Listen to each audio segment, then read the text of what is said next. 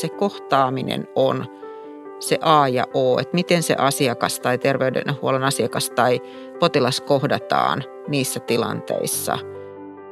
Käyttäjän näkökulma on ihan ehdoton, sehän on elintärkeä. Sosiaali- ja terveydenhuolto ei ole ehkä ihan paras esimerkki siitä, että miten käyttäjien kokemukset ja ääni tai mielipiteet on huomioitu palvelujen kehittämisessä.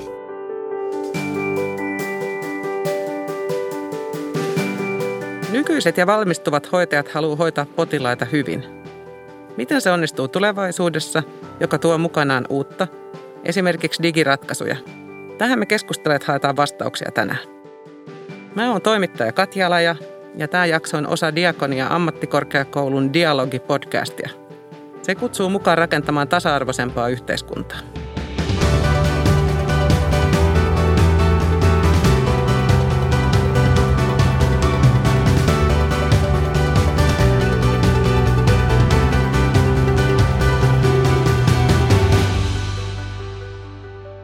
Mun kanssa juttelemassa on kaksi hoitotyötä tuntevaa asiantuntijaa, etäyhteyksien välityksellä Mikkelistä, yliopistonlehtori Lauri Kuosmanen. Hän työskentelee Itä-Suomen yliopistossa ja on perehtynyt terveydenhuollon eettisiin kysymyksiin. Lauri on myös valtakunnallisen sosiaali- ja terveysalan eettisen neuvottelukunnan etenen varapuheenjohtaja. Terve Lauri. Terve, terve. Ja toisena vieraana täällä studiolla on terveysalan yliopettaja Arja Suikkala. Hän tulee Diakonia-ammattikorkeakoulusta ja on tutkinut kaksikymmentä vuotta potilaan ja sairaanhoitaja-opiskelijan yhteistyösuhdetta. Tervehdys. Ennen kuin me aletaan puhua tulevaisuuden hoitotyöstä, kuunnellaan, miten Matias visioi sitä. Sovellukset ja appit tulee lisääntymään ja kehittymään tulevaisuudessa vielä aika paljonkin. Et niitä on nykypäivänäkin jo useampia, mutta sitten vielä ehkä se, nyt kun ollaan tätä etä, vastaanottoa lisätty ja monessa sovelluksessa se löytyykin jo, niin siihenkin vielä, niin se voi jopa ehkä jatkuukin vielä tämän pandemian jälkeenkin, että se hoitotyö voisi vaikka tulla siinä potilaan luo, se olisi semmoista liikkuvaa hoitotyötä ja se olisi vaikka semmoista, että siinä sovelluksessa saataisiin lisättyä niitä tietoja siitä potilaasta tai vaikka omainenkin voisi syöttää niitä tietoja siinä ja se samalla osallistutaan sitä omaistakin. Ja sitten kun hoitajat saa poikkeavia tai hälyttäviä tietoja potilaasta, niin sitten siihen pystyttäisiin puuttumaan ja ne tiedot olisi näkyvillisiä sovelluksessa näille hoitajille ja se tieto välittyisi heti oikeaan osoitteeseen myöskin ja sitten se olisi vielä aika nopeatakin tiedon välitystä ja tiedon kulkua ja puuttumista siihen potilaan tilanteeseen nopeasti. Näiden ajatusten takaa löytyvä Matias Kivilahti opiskelee sairaanhoitajaksi Diakonia-ammattikorkeakoulussa. Matias puhuu tuosta etähoidosta, jota tehdään jo nykyisin. Monien selvitysten ja tutkimusten mukaan etähoito ja erilaiset digiratkaisut nähdään yhtenä ratkaisuna resurssipulaan. Siis siihen tilanteeseen, jossa terveydenhuollon asiakkaiden määrä kasvaa nopeammin kuin hoitohenkilökunnan määrä. Kuinka yleisiä tällaiset digiratkaisut on jo Suomessa ja maailmalla, Arja? Kiitos kysymästä. Itse asiassa kyllähän meillä on, voi sanoa, että ehkä tämän koronapandemian myötä niin otettu aika iso harppaus näiden digiratkaisujen niin kuin näkökulmasta, koska esimerkiksi monia vastaanottotoimintoja on siirretty jo etävastaanottoihin ja sillä tavalla pyritty palvelemaan niin kuin terveydenhuollon asiakkaita näistä rajoituksista huolimatta niin kuin mahdollisuuksien mukaan. Mutta jos me ajatellaan ylipäätänsä niin kuin terveyden näkökulmasta, niin meistähän jo jokainen lähestulkoon ehkä käyttää jonkinlaista ratkaisua. Moni on ladannut esimerkiksi koronavilkun itsellensä, joka on yksi niin kuin ratkaisu ja tota sovellus. Tänä aikana sitten meistä monet käyttää älyrannekkeita, seuraavat sillä niin kuin omaa hyvinvointiaan, kuinka nukutaan, kuinka riittävästi liikutaan ja näin poispäin, että Että nämä on tullut sillä tavalla aika lailla myöskin jokaisen arkeen, että älyratkaisujen kehittämisen näkökulmasta ehkä urheilu ja terveydenhuolto on sellaisia, jotka molemmat tavallaan myöskin palvelevat ja tuottavat näitä ratkaisuja niin, että ne palvelee, palvelee toinen toisiansa. No entä sitten tulevaisuudessa, että kuinka digitaalisessa maailmassa me eletään, kun me puhutaan hyvästä hoidosta? No varmasti lisääntyvässä määrin digitaalisessa hoidossa eletään niin kuin tulevaisuudessakin. Toki meidän täytyy nyt ehkä muistaa se, että ainakin oman näkemyksen mukaan aika paljon näitä ratkaisuja tehdään niin sanotusti meille tavallisille työssä käyville ihmisille ja sitten myöskin niin kuin, niin kuin kohdennetusti ikääntyville. No mitä Lauri sä ajattelet tästä? Miten itse näet sen, että millaiseen digimaailmaan me ollaan kenties menossa? No kyllä mä luulen, että Matias ennustaa aika hyvin hoitotyön tulevaisuutta tuossa puheenvuorossaan. Että ilman muuta digitaaliset ratkaisut tulee säilymään osana terveydenhuoltoa ja myös osana hoitotyötä. Se on ihan selvä. Digiä enemmän mä innostuin tuosta Matiaksen puheenvuorosta tuosta valveutuneista potilaista ja asiakkaista, mikä on mun mielestä erittäin toivottavakin tulevaisuuden skenaario, että ihmiset ovat tietoisia omasta tilanteestaan, jossa digi tietysti auttaa, mutta myös niin kuin omista oikeuksistaan, siitä, että mikä on heille hyväksi ja he uskaltavat rohkeasti sanoa toivomuksiaan hoidon suhteen ja, ja tällä tavalla niin kuin ovat aktiivisia palvelujen käyttäjiä. Se on mun mielestä ihan toivottava skenaario. Mä oon ihan samaa mieltä kuin Lauri, että, että mm. tota, valveutuneet asiakkaat ovat, siis musta se on myöskin niin kuin yksi terveyden niin kuin huollon etu, koska silloin myöskin he ottavat osaltaan vastuuta siitä omasta hoidostaan, osaavat vaatia tiettyjä asioita. Ja tota, se haastaa kyllä niin kuin henkilöstön, opiskelijat, ammatissa työskentelevät myöskin pitämään itsensä hyvin, hyvin niin kuin ajan tasalla, koska he joutuvat sitten vastaamaan myöskin lukuisiin kysymyksiin ja perustelemaan niin kuin näkemyksiään, tuomaan semmoista tutkittua näyttöön perustuvaa tietoa, että se on myöskin, sanotaanko tämmöinen niin kuin hoidon laadun yksi tae silloin. Toki siinä voi tulla sitten kääntöpuolena myöskin se, että odotukset voivat asiakkailla olla sitten suurempia kuin mihin on mahdollisuuksia, mutta että näissä kaikissa tilanteissa ajattelisin, että se kohtaaminen on se A ja O, että miten se asiakas tai terveydenhuollon asiakas tai potilas kohdataan niissä tilanteissa, niin kaikki oikeastaan lähtee aina siitä. Siitähän tässä on kuitenkin kysymys, että sosiaali- ja terveydenhuollon se volyymi tai se, että mitä siellä tapahtuu, niin sehän on kohtaamisia avunhakijan ja tarvitsijan ja sitten auttajien välillä. Ja näitä on suomalaisessa järjestelmässä niin kuin miljoonia vuosittain. Ja siitä se koostuu se koko perustoiminto, mitä siellä sote-palveluissa tapahtuu. Ja sen laadustahan tässä nyt puhutaan, että se onnistuu. Ja toi on kyllä tosi mielenkiintoinen kysymys, että mitä tämä digimaailma tuo tähän, että osa kohtaamisista on jo siirtynyt etäyhteyksiin. Ja jatkossa varmaan jää pysyväksi osa näistä kohtaamisista sinne. Ja sehän me joudutaan kokonaan opettelemaan uudestaan. Niin kuin me ollaan jouduttu opettelemaan kaikki tämän pandemian aikana nämä etäyhteydet. Miten täällä käyttäydytään, miten täällä huomioidaan toisiaan, miten pidetäänkö kameroita päällä vai kiinni, ollaanko aktiivisia vai ollaanko kokonaan hiljaa, miten aistitaan ihmisten tunnetiloja, eleitä. Koko se, niin kuin se semmoinen fyysinen viestintä, mihin me ollaan totuttu silloin, kun esimerkiksi sairaanhoitaja havainnoi sairasta ihmistä, niin kyllähän se on hyvin kokonaisvaltainen havainnointiprosessi, eikä se pelkästään voi tapahtua etänä tai jonkun digitaalisen niin kuin datalaitteen avulla, vaan kyllä siinä mä väitän, että siinä vierellä pitää vaan olla ja ja koskettaa ja kuunnella ja katsoa.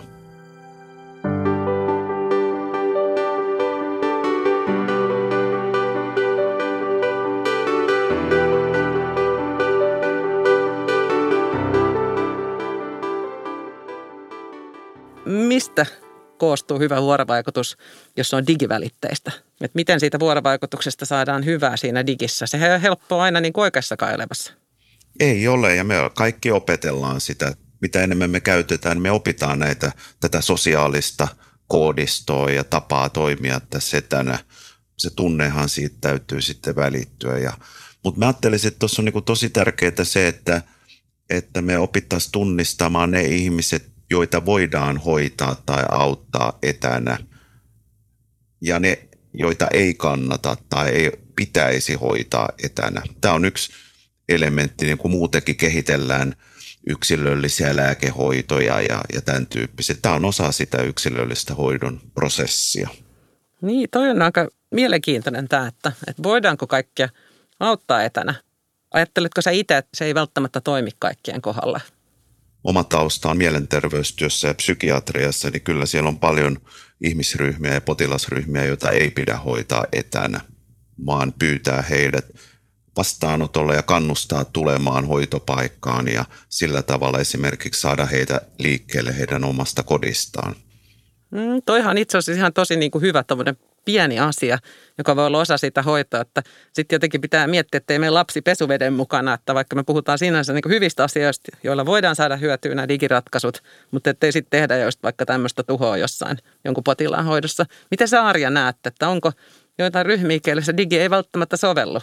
No siis mä ajattelisin itse sitä nyt, että tällä hetkellä hyvin pitkälle meille tavallisille ihmisille, työikäisille ja ikääntyneillehän näitä on kohdennettu, näitä Näitä tota, digitaalisia palveluita aika paljon. Sitten mä ajattelisin niin kuin ryhmänä eriksensä niin kuin lapset, joka tavallaan on sellainen alue, josta vähemmän tiedetään. Ja sitten ylipäätänsä erityisryhmät, esimerkiksi näkövammaiset, kuulovammaiset niin kuin ryhmänä, koska se, ne sit vaatii myöskin niin kuin aivan toisenlaista niin kuin huomioimista myöskin sen niin kuin terveydentilan näkökulmasta, että silloin kun on aistivajauksia tai muita tämmöisiä, niin miten siinä niin kuin tullaan tota, sitten se kohtaaminen niin kuin hoitamaan, koska se vaatii sitten taas omaa osaamista niin siltä ammattihenkilöltä, mutta myöskin niin kuin varmasti niissä digitaalisissa ratkaisuissa vaatii niin kuin vähän toisenlaista niin kuin ratkaisua kuin niin sanotulle keskivertokansalaisille suunnitelluissa palveluissa. Niin, toi on hyvä pointti, että millaisia ne palvelut todellakin on. Et miten me saadaan aikaiseksi sellainen hyvä palvelu. Voisi ajatella, että hyvää palvelua ei voi kehittää ilman, että potilaat on mukana sen kehittämisessä. Mutta onko tämmöinen yleistä? Tokihan se on aina tärkeää, että ne asiakasryhmät, joille niitä palveluita tai mitä tahansa sovellusta kehitetään, niin että he on siinä kehittämistyössä mukana, koska silloin niin kuin voidaan nimenomaan ottaa huomioon se käyttäjän näkökulma, se käyttäjäystävällisyys.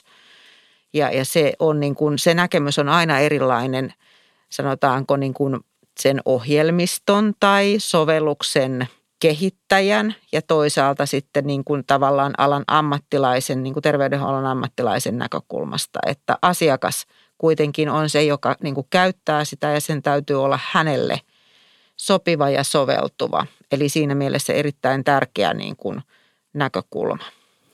Miten sä, Lauri, näet tämän? Sä oot itsekin kehittämässä tämmöistä digivälinettä. Käyttäjän näkökulma on ihan ehdoton. Sehän on elintärkeä. Sosiaali- ja terveydenhuolto ei ole ehkä ihan paras esimerkki siitä, että miten käyttäjien kokemukset ja ääni tai mielipiteet on huomioitu palvelujen kehittämisessä. Ollaan petrattu viime aikoina siinä, että onhan meillä asiakasraateja ja kokemusasiantuntijatoimintaa, jotka tuovat sitä palvelujen käyttäjän näkökulmaa myös tähän terveydenhuoltoon, mikä on tosi tervetullutta. Jos bisnesmaailmaa kuuntelee ja, tai seuraa, tai että miten siellä joku applikaatio tai tuote kehitetään, niin käyttäjätieto ja käyttäjän palautehan on niin kuin elintärkeää, että sehän on niin kuin, siellähän tuotteita viedään aika aikaisessakin vaiheessa jopa keskeneräisenä käyttäjien testattavaksi, jotta nähdään, miten ihmiset ottaa sen käyttöön. Tämä on tietysti tässä digimaailmassa erityisen tärkeää. Jokainen meistä tietää, että huonosti toimiva tai tyhmä tai, tai jotenkin kökkö-sovellus, niin se jää käyttämättä. Sä oot tutkijaryhmässä, joka kehittää tekoälylle perustuvaa chatbottia. Ja tässä Chatpal-palvelussa niin ajatus on se, että se botti juttelee semmoisen ihmisen kanssa, joka tarvitsee henkistä tukea, kannustaa ja vähän tuuppaa eteenpäin hakemaan apua, jos semmoista tarvii. Ja tämä on tämmöistä ennaltaehkäisevää mielenterveystyötä. Niin miten teillä tosiaan on potilaat mukana tässä kehitystyössä? No me ei puhuta potilaista, koska tämä on niin kuin tarkoitettu kenelle tahansa meistä. Ja lähtökohta on se, että meillä kaikilla on mielenterveys. Ja meidän kaikkien mielenterveys tarvitsee välillä tukea ja boostausta ja käyttäjänäkökulma tulee siitä, että, että kuka tahansa meistä antaa palautetta siihen. Meillä on toki ollut sitten tässä meidän, meidän tutkimushankkeessa niin tämmöisiä työpajoja, jossa me ollaan pohdittu yhdessä tulevien mahdollisten ja potentiaalisten käyttäjien kanssa, että mitä tämä tämmöinen tekoälyrobotti, niin minkälainen persoonallisuus sillä on, mitä se puhuu, onko siihen mahdollista niin kuin rakentaa jotain kevennyksiä, jotain, miten huumoria käytetään, miten tota, se juttelee, juttelee käyttäjän kanssa. Ja tämä on ollut mielenkiintoinen prosessi, koska tämähän on vähän harhaanjohtava tämä tekoäly, koska sehän on tosi tyhmä se robotti, että sehän ei osaa mitään, jos se ei sille kerro, että sano tuossa kohtaa noin ja noin ja noin, että ei sitä ihan hirveän älykkäänä voi suoranaisesti pitää. Mutta on yritetty tässä meidän hankkeessa niin kuin miettiä sitä, että mikä se on se tuota, käyttäjän näkökulma, että mitä ihminen tarvitsee ja haluaa ja miten hän haluaa keskustella silloin, kun hän kaipaa tukea oman mielenterveyden vahvistamiseen. Toi on varmaan aika hauska harjoitus siinä, että puretaan sitä ihmisen vuorovaikutusta, että kuinka monitahosta se on ja kuinka tulkinnanvarasta se on niin kuin eri tilanteessa riippuu. Että ei kuulosta mitenkään niin kuin semmoiselta, että se olisi ihan helppoa, mutta varmasti super mielenkiintoista. Joo, älyttömän vaikeaa itse asiassa ja, ja jotenkin iso työ on siinä, että niin tosiaan, että se ei osaa sanoa mitään, jollei me kirjoiteta se käsikirjoitus sille tekoälylle. Ja sen, sen huomaaminen on tietysti niin kuin myös korostaa sitä, että kuinka rikas meidän tämä tämmöinen live-vuorovaikutus on. Ja, ja se on tietysti, sitähän hoitotyössä tehdään paljon ja, ja tuota, miten suppeaksi se loppujen lopuksi se jää se meidänkin tekoäly verrattuna tämmöiseen niin kuin vaikkapa sairaanhoitajan ja, ja asiakkaan kautta potilaan vuorovaikutukseen. Niin, ainakin niin kuin tällä hetkellä. Että tällä hetkellä se vaatii kovasti työtä ja tietysti suomen kieli tuo siihen niin kuin oman, oman mausteensa, mutta tämä on hyvä esimerkki siitä, että meille tulee myös tätä koneiden, entistä enemmän tämmöistä niin kuin koneiden, robottien ja ihmisen välistä vuorovaikutusta sen rinnalle, että meillä on niitä ihmisten välisiä kohtaamisia.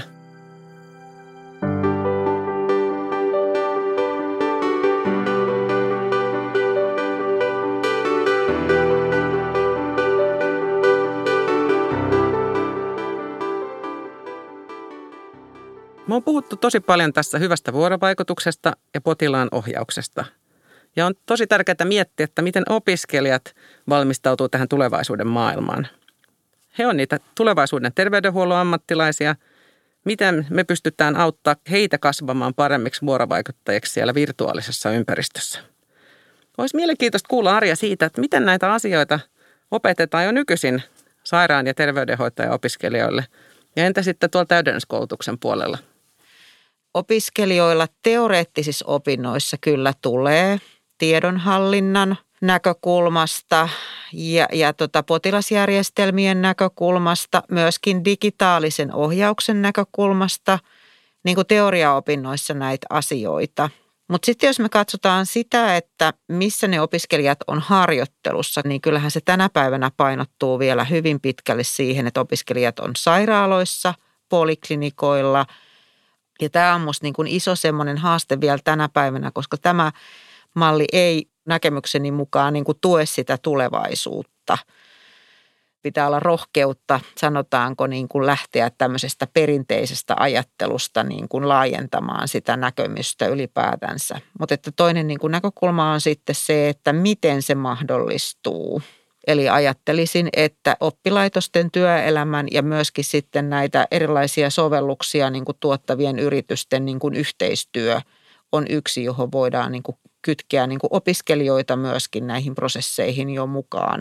Et enemmänkin painottunut, jos niinku yhteen vetää vielä niinku niihin teoreettisiin opintoihin, koska sit niistä löytyy tutkittua tietoa ja uusinta tietoa, mutta sitten tämä käytännön puoli, miten niitä sovelletaan, miten niitä käytetään, niin on vielä, vielä niinku, niinku sellainen, jossa vaaditaan kyllä, kyllä niinku lisää työtä.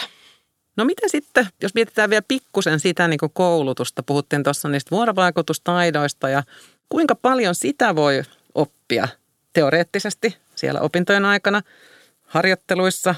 Onko se semmoinen asia, joka saadaan tosi vahvalle pohjalle jo silloin, vai pitäisikö sitä vielä sit paljon ottaa esiin siinä, kun ihminen menee sinne töihin, työllistyy pysyvästi, niin pitäisikö siellä niin kuin keskustella niistä asioista paljon? Et paljonko sitä voi oppia ikään kuin etukäteen?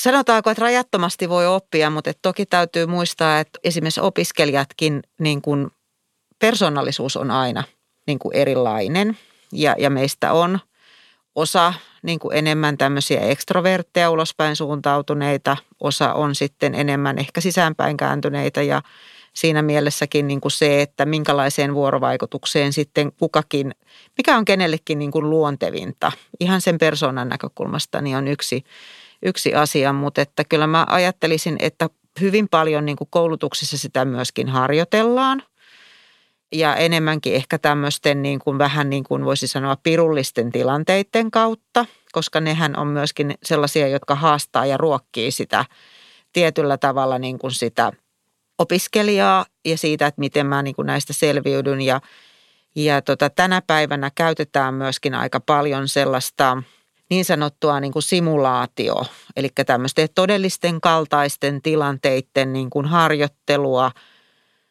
simuloidusti ja sitä voidaan myöskin käydä niin kuin ihan niin kuin, että ei niin, että ollaan fyysisessä tilassa, vaan ihan, että ollaan, työskennellään esimerkiksi jokainen oman tietokoneen kautta, eli tämmöisenä verkkovälitteisenä. Että meillä oli esimerkiksi aika kiva kokemus siitä, että meillä oli hoitotyön opiskelijoita, oli Oulun yksiköstä, sosiaalialan opiskelijoita Helsingistä ja sitten meillä oli viittomakielen tulkkauksen opiskelijoita ja kokemusasiantuntija Turusta. Ja tota, siinä niin kuin pohdittiin sitten asiakkaan tilannetta, miten sitä lähdetään niin kuin ratkaisemaan, kun oli vielä niin kuin kyse siitä, että, että oli kuurosta henkilöstä kyse ja tota, se oli hyvin, hyvin mielenkiintoinen ja sitä seurasi myöskin niin kuin lukuisa joukko, että siinä oli aktiiviset toimijat siinä, siinä tota verkkovälitteisessä simulaatiossa ja sitten siinä oli yleisöä myöskin ihan tuolta Vietnamista ja Nepalista asti, eli meidän niin kuin tämmöisistä hankekumppanuuskorkeakouluista. Ja se oli hyvin hedelmällistä kyllä, kyllä tota, se keskustelu, mitä siinä sitten, kun sitä tilannetta myöskin jälkikäteen myöskin purettiin, mutta siinä yhdistettiin niin kuin hyvin monenlaista vuorovaikutusta, eli ihan tätä, miten ollaan asiakkaan kanssa vuorovaikutuksessa, miten ollaan toisen ammattiryhmän henkilön kanssa vuorovaikutuksessa ja miten myöskin ratkaistaan tilanne silloin, kun joudutaan käyttämään viittomakieltä. No tämmöiset teettiset pohdiskelut, niin kuin hienoa kuulla, että niitä on siellä opinnoissa mukana, ihan tämmöisiä käytännön tilanteita harjoitellaan. Onko niille sitten aikaa siinä käytännön hoitotyössä? Koska nämä on varmaan vähän semmoisia prosessimaisia juttuja, että ei näet niin kuin kertalaakista opi, mitä sä tuossa sanoit, Arja. Niin miten näet tämän tilanteen? No siis opiskelijoitahan aina eettiset asiat pohdituttaa. Erityisesti harjoittelujaksot on sellaisia, jotka nostaa esille näitä eettisiä kysymyksiä. Ja aika monissa harjoitteluympäristöissä on sitten myöskin mahdollisuus onneksi niitä tota purkaa ja niitä keskustella, niitä asioita. Ja ehkä sitten se mun huoleni on siinä, että valmistuttuaan niin kuin sairaanhoitajat kokevat semmoista eettistä, voiko sanoa eettistä uupumusta ja, ja sen niin kuin tyyppisiä asioita, että, että en pysty tekemään tätä työtäni niin hyvin kuin haluaisin. Ja se on ehkä sitten semmoinen niin kuin, niin kuin huolestuttava seikka.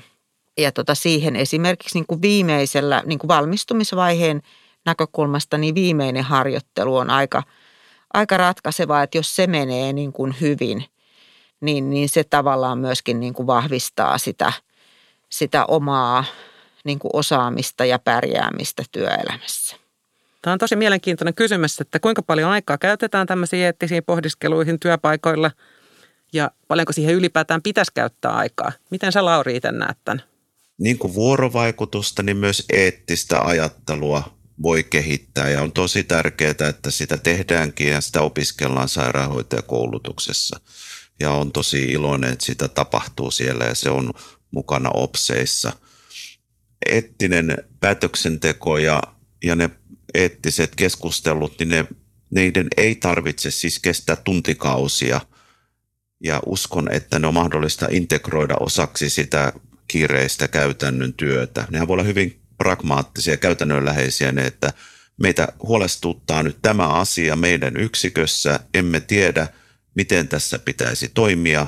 Tämä herättää meissä ristiriitaisia ajatuksia ja monenlaisia tunteita, voidaanko keskustella tästä hetki. Ja sille varataan neljäkymmentäviisi minuuttia aikaa tai puoli tuntia aikaa ja toistetaan tarvittaessa. Sen ei tarvitse olla niin jotenkin niin kuin hienoa tai byrokraattista etiikkaa. Voitaisiin lopuksi vielä jutella hoitajapulasta pikkusen. Siitä, että ilman hoitajia se hyvä hoito ei ole mahdollista tulevaisuudessakaan. Ja aika monet tahot miettii tätä asiaa, että haluttaisiin varmistaa, että hoitotyö koetaan kiinnostavaksi. Saadaan ne opiskelijoita hakeutumaan sinne ja totta kai pysymään siellä alalla. Ja maahanmuuttokin nousee esiin niin kuin yhtenä väylänä saada lisää hoitajia. Miten sitä hoitotyötä itsessään pitäisi kehittää, että sen vetovoima säilyy, Arja? No siis ylipäätänsähän niin kuin hoitotyö nähdään niin kuin merkittävänä ja tärkeänä työnä ja se on varmaan nyt ihan tässä tämän kuluneen ehkä puolentoista vuoden aikana myöskin niin kuin osoittautunut sellaiseksi, että se on yksi kantava yhteiskunnan rakenne.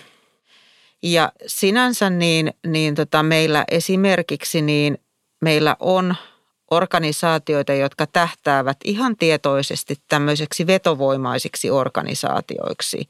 Puhutaan niin sanotusta magneettisairaala-ajatuksesta, eli magneetti vetää puoleensa työntekijöitä, tulevia työntekijöitä ja myöskin niin kuin potilaita, jotka haluavat tulla hoidetuksi tietyssä paikassa. Ja se vaatii johtamisen näkökulmasta asioita niin, että siitä saadaan vetovoimainen organisaatio, mutta se vaatii myöskin sitä, että se työntekijöiden osaaminen tunnistetaan, se osaaminen pystytään hyödyntämään parhaalla mahdollisella tavalla niin, että yksilölliset myöskin tämmöiset niin kuin ominaisuudet voidaan ottaa siinä huomioon, että missä sä olet hyvä, niin kohdentaa myöskin sitä osaamista ja sen kehittämistä niin kuin tiettyyn suuntaan. Eli mahdollistaa myöskin urakehityksen. Toinen asia, mikä tietysti aina tässä puhuttaa, niin on se palkkaus, koska sekin, että pelkästään se hyvä työn sisältö ei niin kuin elätä, eli se myöskin, että on niin kuin työn vaativuuteen nähden se palkkaus myöskin kohdillansa ja se on varmasti yksi asia, jota myöskin nuoret alalle tulevat niin kuin puntaroivat. Ja ylipäätänsä nyt esimerkiksi niin kun, kun lähtee miettimään, että mille alalle hakeudun opiskelemaan, niin, niin se voi olla yksi semmoinen, semmoinen niin kuin asia. No entä sitten hoitoalan koulutus? Onko siinä jotain semmoista, että, että sitä voidaan tehdä vielä niin kuin kiinnostavammaksi ja paremmaksi? Että Arja tuossa jo sivusit sitä, että miten niin kuin tätä vuorovaikutuspuolta, että miten digissä se hoituu. Pitää vielä tuoda lisää sinne, tarvitaan niitä uusia oppimisympäristöjä. Onko se lisäksi vielä jotain muuta? Mitä siellä voidaan tehdä niin, että se oppimiskokemus on myös mahdollisimman hyvä ja realistinen? No sanotaanko, että jos ajatellaan tuon alan pitovoiman näkökulmasta, niin koulutuksenhan pitäisi vastata myöskin niin kuin aika realistisesti sitä, mitä se tuleva työ sitten on. Ja tuota, siinä mielessä niin se yhteistyö sen työelämän kanssa on niin kuin aika olennainen ja sehän on tietysti olennainen, koska harjoittelua sisältyy ihan niin kuin säädösten mukaisesti paljon koulutukseen. Et sen mä näen, mutta mä näen myöskin nämä niin kuin monenlaiset uudet pedagogiset ratkaisut, mitkä tulee verkko-opetuksen niin kuin näkökulmasta, erilaisten niin kuin tämmöisten sovellusten näkökulmasta, eli voidaan myöskin niin kuin pelillistää joitakin niin kuin asioita. Ja sitten ajattelisin, että tänä päivänä, kun myöskin tuo digitaalisuus on tullut niin paljon opetukseen, niin se ei enää välttämättä tarkoita sitä, että kun aloitat koulutuksessa, niin sinun täytyy muuttaa esimerkiksi Helsinkiin asumaan, vaan että etäyhteyksien kautta voi aika paljon myöskin opintoja tehdä sieltä jostakin laidemmalta kauempaa niin kuin Suomesta ja sillä tavalla se koulutus on myöskin niin kuin tavoitettavampaa. Eli ihan vastaavasti, kun potilaat saavat palveluita entistä enemmän asuinpaikasta riippumatta, niin myöskin opiskelua voi tehdä entistä enemmän asuinpaikasta riippumatta. Me on juteltu hyvä tovi tulevaisuuden hoitotyöstä. Hyvä hoito on tulevaisuudessakin mahdollista, kun potilas on mielessä ykkösenä ja hyvää hoitoa kehitetään yhdessä. Mukaan tarvitaan niin potilasomaisineen, hoitohenkilökunta, päättäjät ja palvelujen kehittäjät. Mitä sä vielä haluat sanoa kuulijoille, joiden joukossa on hoitoalan opiskelijoita ja ammattilaisia, Arja? No oikeastaan mä haluaisin sanoa sen, että tota, aikoinaan kun tein jo opiskelija-potilassuhteeseen liittyvää tutkimusta, niin muistan yksi miesopiskelija musta hyvin niin kuin määritteli sen, että mikä on niin kuin se hänen näkökulmastaan se ydin ollut tässä oppimisessa. Ja hän totesi hyvin niin kuin yksioikoisesti, että potilas on ollut hänen paras opettajansa koko koulutuksen niin kuin ajan. Ja tämä on musta niin kuin se niin kuin lähtökohta, että oltiin me sitten niin kuin opinnoissa tai oltiin me niin kuin työelämässä, niin me opitaan toisilta ihmisiltä aivan niin kuin valtavasti. Ja tavallaan sieltä tulee niin kuin se paras anti. Ja sehän on myöskin niin kuin hoitotyössä se paras, ehkä se palkitsevuus, joka on, niin on ne nimenomaan ne potilaat. Entäs Lauri, mikä sun viesti on kuulijoille? No tämä on ihan tätä samaa tämmöistä niin kuin kaikella, Arja, kaikella kunnioituksella meidän keski-ikäisten niin kuin hoitotyön ammattilaisten puhetta, että se kohtaaminen ja, ja potilaan kanssa työskentely on se ykkönen, että kaikesta hypetyksestä tai, tai digi-innostuksesta huolimatta, niin hoitotyön keskeisintä ydintä on ihmisten välinen kohtaaminen ja siinä se taika tapahtuu. Toki se voi osittain siirtyä sinne digiin, mutta ei ollenkaan ehkä niin isossa mittakaavassa kuin me tällä hetkellä ajatellaan. Kiitos, kun olitte mukana tässä dialogissa. Ja sä, rakas kuulija, vinkkaa tästä Dialogi-podcastista tutuille ja jatkakaa keskustelua. Ja tuu taas langoille ensi kerralla.